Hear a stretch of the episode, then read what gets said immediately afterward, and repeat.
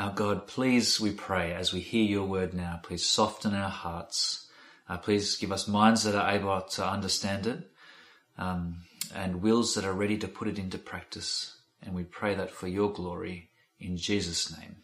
Amen. Thanks, Heather. Good morning, everyone. Today's reading is from Ephesians chapter six, starting at verse ten. Finally, be strong in the Lord and in his mighty power. Put on the full armour of God so that you can take your stand against the devil's schemes. For our struggle is not against flesh and blood, but against the rulers, against the authorities, against the powers of this dark world, and against the spiritual forces of evil in the heavenly realms. Therefore, put on the full armour of God, so that when the day of evil comes, you may be able to stand your ground, and after you have done everything, to stand. Stand firm then, with the belt of truth buckled around your waist, with the breastplate of righteousness in place, and with your feet fitted with the readiness that comes from the gospel of peace. In addition to all this, take up the shield of faith, with which you can extinguish all the flaming arrows of the evil one. Take the helmet of salvation and the sword of the Spirit, which is the word of God. And pray in the Spirit on all occasions, with all kinds of prayers and requests. With this in mind, be alert and always keep on praying for all the Lord's people. Pray also for me, that whenever I speak, words may be given me, so that I will fearlessly make known the mystery of the gospel, for which I am an ambassador in chains. Pray that I may declare it fearlessly as I should. Tychicus, the dear brother and faithful servant in the Lord, will tell you everything, so that you also may know how I am and what I am doing. I am sending him to you for this very purpose, that you may know how we are, and that he may encourage you. Peace to the brothers and sisters, and love with faith from God the Father and the Lord Jesus Christ. Grace to all who love our Lord Jesus Christ with an undying love.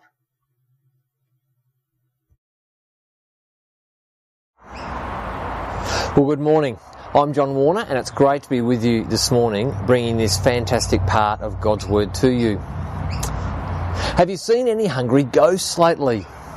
I discovered something this week from one of my monthly updates from C M S. In numerous East Asian countries like Taiwan, the seventh month of the lunar calendar is Ghost Month, a time where hungry ghosts are believed to roam the world of the living for food, money and entertainment, and even souls. A hungry ghost is a soul that's been sent to the underworld to suffer an eternal state of hunger for their misdeeds, or for not having spent, um, not having been buried properly, I should say. It's a fusion of Taoist and Buddhist beliefs and traditions. This year, the Taiwan News reported that the gates of hell opened for hungry ghosts to torment the people of Taiwan on Wednesday the nineteenth of August. And so for thirty days, people, banks and businesses of Taiwan everywhere, they, they made sacrifices and offerings to avoid bad luck. I wonder, do you believe that there are personal spiritual beings, powers, demons and forces at work in the world, that there is an unseen spiritual reality? See, why does Paul finish this letter like he does? I mean, what's it got to do with us and what he's been saying uh, in the rest of his letter to Christians in Ephesus? Uh, back in Acts, Acts chapter nineteen, it records Paul's arrival at Ephesus to begin his two years of preaching. Uh, Jesus alone saves, that was his message. Jesus alone is God. Jesus reigns supreme, so far above all the other gods that actually are in fact deceptions of the devil. Known as the mother city of Asia for some two hundred thousand people in the Roman Empire, had the biggest ports and markets. It was multi-ethnic, multicultural, multi-religious, with some fifty different religious cults. Like that statue of Buddha that now dominates the horizon down the south of Adelaide, so the life and economy of the city of Ephesus, it was dominated by the temple and worship of the goddess Artemis, or Diana. Her temple was four times the size of the Pantheon in Athens, and it explains why it's one of the seven wonders of the ancient world. Artemis, or Diana, was worshipped as the Queen of Heaven, Lord and Saviour, and uh, many believe she wielded authority over the spirits of heaven and earth and the underworld. Uh, like most people of, of the world today, so people in the first century, they believed that the gods, the spirits, the powers, they affected every aspect of life. And so people believe that Diana, well, she controlled the, the fate of the stars, that she could protect people from tormenting spirits and defend you and, and your family against spirits causing injury or sickness or plague and harm.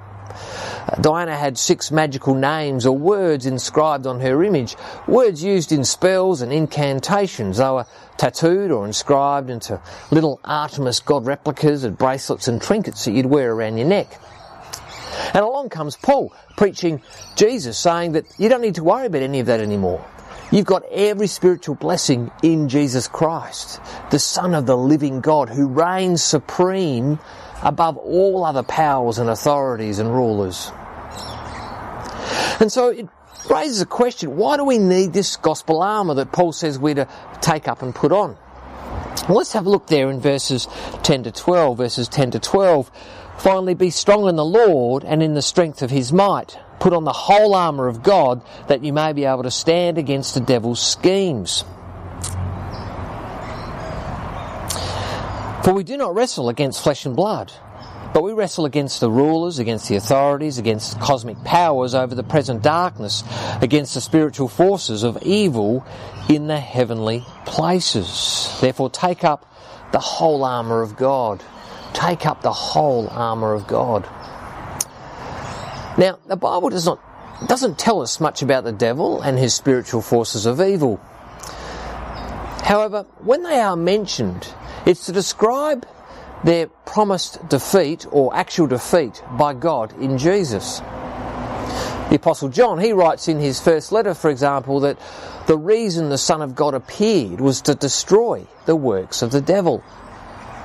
And so even though Satan is mentioned in the Gospels as Jesus and his followers' greatest adversary, when he is mentioned in the New Testament, it's actually to highlight Jesus' absolute authority and victory over Satan and the whole demonic realm.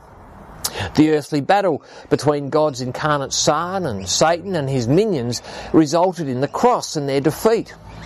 Christ disarmed the powers and authorities. He, he made a public spectacle of them, triumphing over them by the cross, we read in Colossians chapter two. You see, the cross, it looked like a victory for Satan, but it was actually his defeat. The cross is God removing all ground for Satan's accusations against Jesus' followers. The cross really is the cosmic game changer. And the point? That if you're with Jesus, you're saved and safe. You have eternal life guaranteed, which is why Paul uses the phrase "in Christ" more than thirty times in this letter to Christians in Ephesus, to that if you're in Christ, you're saved and safe. And so he says, be strong in the Lord and in the strength of his might.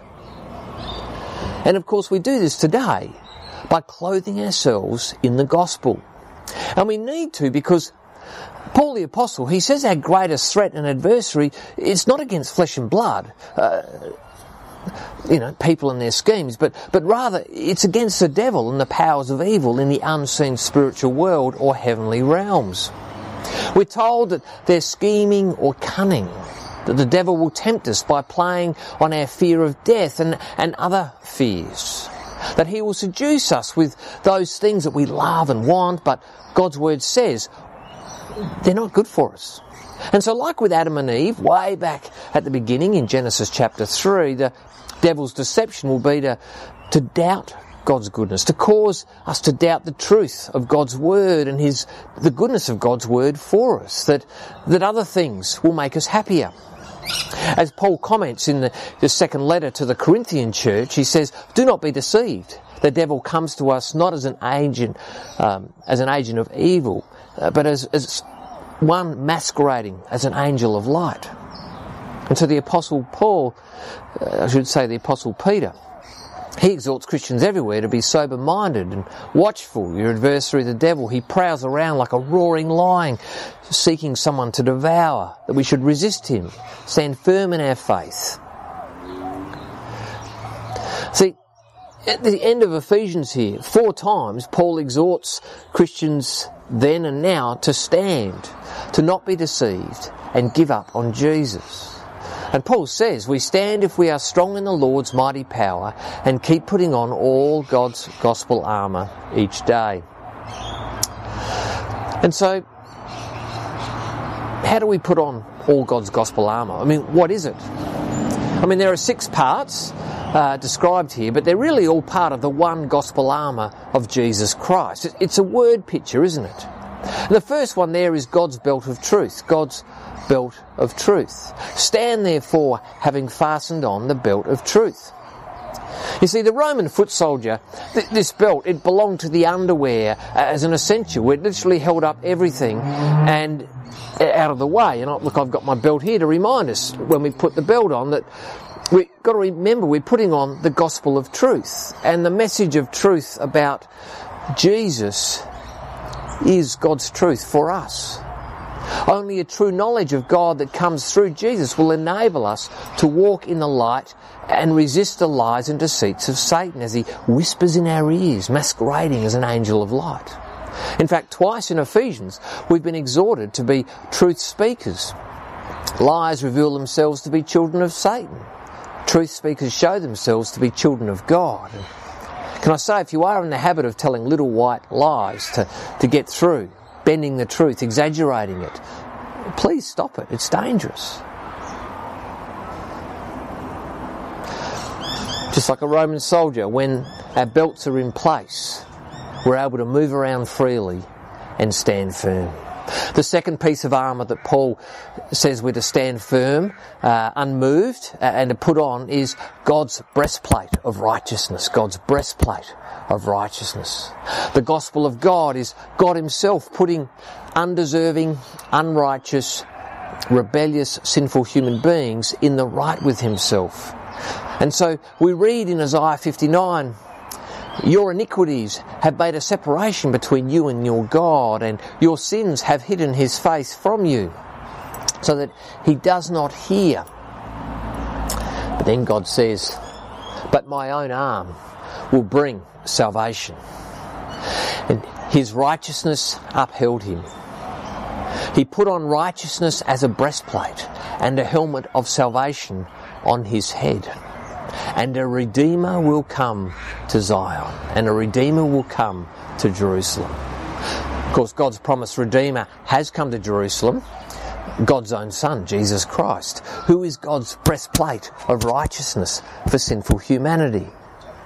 On many occasions in Scripture, Paul tells us that Christ himself is our righteousness or our justification before God. It's at Jesus' cross where he suffered once for sins, the righteous for the unrighteous, that he might bring us to God. What an amazing truth to remember when you pull on, here we go, when you pull on your shirt each morning, get dressed, to remember that you're justified, you're forgiven, blameless, forever pardoned. The gospel of truth, it empowers us to live in righteousness, to walk justly in God's love and, and purity in our relationships, as Paul has outlined. And so you've got the merging of God's pardon and Jesus-like Christian character. It creates an impregnable breastplate. And so as you struggle with shame or, or the guilt of having committed some sin, and the flaming arrows of Satan's accusing, they come your way, oh, oh God couldn't forgive you for that. Oh, you've really stuffed up this time. No, no. For as you pull on your shirt or pull on your dress, remember, put on God's breastplate of righteousness, that, that you are justified. There is now no condemnation for those who believe. Well, that brings us to God's boots of peace. God's boots of peace. And I've got my, got my work shoes here. So you're almost dressed for the day, we're sitting on the edge of, of the bed and, and we're putting on our shoes, you know, and as we do, let's remember to put on God's shoes of peace. To remember that the dividing wall of hostility between people and between people and God, Christ has demolished it. He's destroyed it. That Jesus himself is our peace. He's the Prince of Peace who came and preached peace to bring people to God and create a brand new humanity. So as we stand up and, and walk out our homes, let's pray to God to help us to be a peacemaker for this day. Jesus said, blessed are the peacemakers. Pray that God will help you and I to, to turn the other cheek, to forgive as God has forgiven you, to not remain angry, but to reconcile with all people, and especially to forgive your enemies. But more than this, we will walk out the door knowing that we walk into a world that is full of many people who don't yet know of God's peace. They don't yet know of Jesus. They're still lost and without hope. And so we want to be sober-minded in our prayers and, and always ready and prepared to share this gospel message of peace, to, to free those who are still captive in, in Satan's house, in the strong man's house, and need to be set free by the power of the gospel. Well, the fourth piece of armour we'll take up is God's shield of faith. God's shield of faith, there in verse sixteen. We read, in all circumstances, take up the shield of faith with which you can extinguish all the flaming darts of the evil one. And so as you walk to the front door and, and pick up your briefcase or, or backpack, like I've got here, my backpack, let's remember to, to take up God's shield of faith as an indispensable addition to what you are already wearing. Of course, the shield of the Roman soldier in Paul's mind here is, it's not the little round shield, but the big, large, it's called a, a scutum, a scutum shield that protected the whole body and was tarred and would, could put out flaming arrows when they were fired. Again, it's a word picture to describe gospel reality. The Bible tells us that God himself is our shield for those who take refuge in him. In Genesis chapter fifteen, God says to Abraham, "Fear not, Abraham, for I am your shield. Fear not, John, for I am your shield. Fear not, Barbara, I am your shield. Fear not, insert your name, fear not. I am your shield, says the Lord Almighty." Colossians two fifteen, we're reminded that Christ has shown himself to be infinitely more powerful than the devil and his schemes. He's disarmed the powers and the authorities, triumphing over them by the cross. And so as we take up our bag or our briefcase or backpack, let's say with David in Psalm twenty-seven that the Lord is my strength and my shield, in him my heart trusts. Well, the fifth piece of uh, armour is God's helmet of salvation. God's helmet of salvation there in verse seventeen. And so as we walk out the front door and, and grab our sort of hat uh, for work or for school, and I think I've got one here somewhere. Uh, yeah, here it is. That's my cap. Yep, put on my cap for work. Remember that we have been saved and are being saved and will be saved because Jesus is the God who saves. As the helmet or hat sits on your head, we remember that Christ himself is actually our head, the head of the body. He's enthroned high above all powers. That with Jesus, we need not fear. That we will go to be with Jesus when we die. Well, that brings us to God's word, sword of the Spirit. God's sword of the Spirit, the last piece of armour that we take up. And so as we go to work and we, we sort of take up our pen, take up our pen, we can remember the one powerful defensive and offensive weapon, that we take up the sword of the Spirit. Verse seventeen, and, and take up the sword of the Spirit, which is the Word of God. The sword of the Holy Spirit is the spoken gospel Word of God. Here in Scripture, in the Bible, what Paul's been laying out in the first three chapters, in fact all the chapters of Ephesians. We read in Hebrews that it's sharper than any two-edged sword. It's able to pierce deepest into our lives, into our hearts and our intentions. And God's Word, it's it's food for hungry souls, so powerful the Word can cut through lies and deceit and sin and temptation and hate and hostility that, that can come at us each day. It's by God's Word of grace in the Bible that we're to sift and test our motives, Sift and test our thoughts, our plans, our dreams, our words, our behaviours. But what does that mean when it comes to dealing with evil? I mean, Jesus, he spoke directly to Satan. He took him on and, and he defeated him. Well, the Bible's very clear we, that we should never ever acknowledge or talk to the devil or evil spirits. It's so dangerous.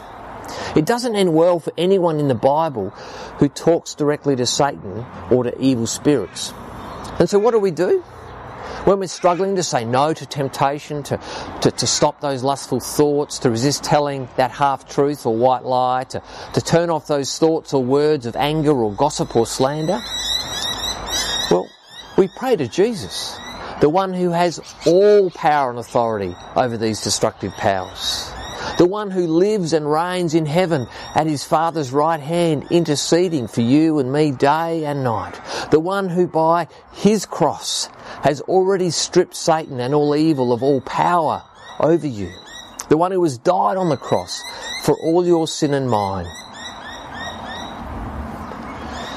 And so Paul finishes his final exhortation to Christians in Ephesus, uh, and Christians here this morning uh, at Trinity Church Mount Barker, saying that we should pray, that we should we should pray like this, verses eighteen to twenty, eighteen to twenty. Have a have a look with me there. He, what does he say? He says, "Pray at all times in the Spirit with all prayer and supplication, and to that end, keep alert with all perseverance, making supplication for all the saints, and also for me, that words may be given to me in opening my mouth boldly to proclaim the mystery of the gospel, for which I am in chains. Pray that I may declare it boldly, as I ought to speak," says the Apostle Paul. See, why is prayer so powerful, so potent? Well, it's because of the one that we pray to. The God who is all-powerful, all-loving, all-faithful, and who hears the prayers of his people. You see, I've got this, this hose here. What, what a hose is to a plant, so prayer is to the Christian life. You see, what the plant needs is not the hose, but the water that the hose carries, doesn't it? And so there is no prayer or life in the activity of prayer itself. Now, all power and life is with the one that we pray to, the God of Jesus Christ. And if prayer is not to this God, it is in vain and powerless, says Jesus. Well, so how are we to pray then? How are we to pray? We're to pray in the Spirit. Now, given what Paul has just said in the previous verse about the sword of the Spirit uh, being the, the Word of God, the logic is that we are to pray and ask God to make all his words to us in Ephesians and the Bible a daily reality in our lives and in our relationships. Perhaps the most important command is here to stay alert, to stay vigilant, to stay watchful. Why? Because the devil and his minions, they are always on the prowl, scheming for a sneak attack. Did you ever play catch the flag growing up? You know, where you try to sneak up unseen and catch the flag while the person guarding the flag is distracted by someone else? See, the devil, he's always on the prowl like a hungry, toothless lion, a, a wolf in sheep's clothing. There'd be false teachers, hypocrites, people trying to deceive you away. And quicker than a Harry Potter stupefied spell, so unrepentant sin, it will stupefy us. It will give Satan a foothold. And so we want to wake up to ourselves, stay alert, and repent when we become aware of sin in our lives. And notice Paul says we're to, we're to pray at all times, at all times. There's never a time when it's not a good time to pray, knowing that these powers that are opposed to us and each other, I mean, they're always watching for that opportunity when we might be vulnerable. Who do we pray for? Well, of course, for ourselves and people in our households, but for all the saints, says Paul. Pray for all the saints in verse eighteen. Um, start with the people near to you, you know, people in your small group. But then widen it out to people in your church, certainly your pastor. Develop healthy prayer habits. But if you haven't prayed for a while, look, just don't, don't fuss and, you know, get yourself tied up in knots. Just say sorry to God and start praying. And so what sort of prayer habits could, could you develop? Well, I've got my Bible here and I've got, I guess, some prayer lists in my Bible. So, for example, I, I start off reading a psalm each day. I've got this this list of, of, of prayer people I pray for here, all sorts of people. Uh, family, friends, neighbours, uh, people who I've talked to about Jesus, uh, people in ministry, uh, people I work with, people who are part of the Trinity Network. Uh, the point is, we'd all pray. Keep praying. Pray always. But we're also to pray for gospel proclamation. Did you pick that up? Verse nineteen. Pray also for me, says Paul, that words might be given to me to open my mouth boldly to proclaim the mystery of the gospel. That's why I'm in chains. Pray that I would declare it boldly as I ought to speak. See, Paul's in, literally in prison. He's in chains, chained to a Roman guard. Do you reckon he was ever tempted to compromise in order to release his, uh, you know, get himself released? The word boldly here, it's, it's the idea of speaking courageously without fear. Uh, speaking the whole gospel clearly and with courage. May we be a people who live and proclaim this beautiful, life-saving gospel without compromise. Can I encourage us all to include prayers for God, uh, to open a door and uh, to give you courage and clarity, to be ready always to pray. We've been praying for some friends for fifteen years. We went away with them a couple of weekends ago and And we were just surprised, sitting there, they were reading the paper, Geet was journaling, reading her Bible, and suddenly they asked, oh, you've written a lot in your Bible, and and tell me, how many Gospels are they, and and are they really historical, and, and John, you, you left medicine to go into ministry, why did you do that? I mean, what, what does that mean to you? And so that began this amazing conversation after thirteen years, thirteen years of praying for these friends. Well, Paul concludes acknowledging one of his ministry team, doesn't he? Uh, Tychicus, uh, who is from Ephesus and, and probably also carried a letter to Ephesus and actually another letter to uh, Christians in Colossae. But did you notice Paul ends where he started the letter in verse twenty-four? Grace be with you all who love our Lord Jesus Christ with love incorruptible, with love incorruptible. Grace, love incorruptible.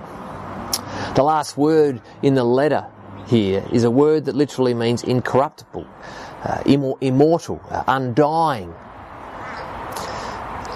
God's gospel is love incorruptible. It's a love unstoppable, a love that makes spiritually dead people alive to God and guarantees them eternal life for those who believe. And so, friends, may God in His grace help us more and more know the riches of this love incorruptible. As we together help one another put on God's gospel armour, that we might all stand and to keep standing together into eternity and receive that inheritance that is stored there safely for us. Our salvation. Eternal life with the Lord Jesus Christ. Well, dear brothers and sisters, may God's grace be with you all.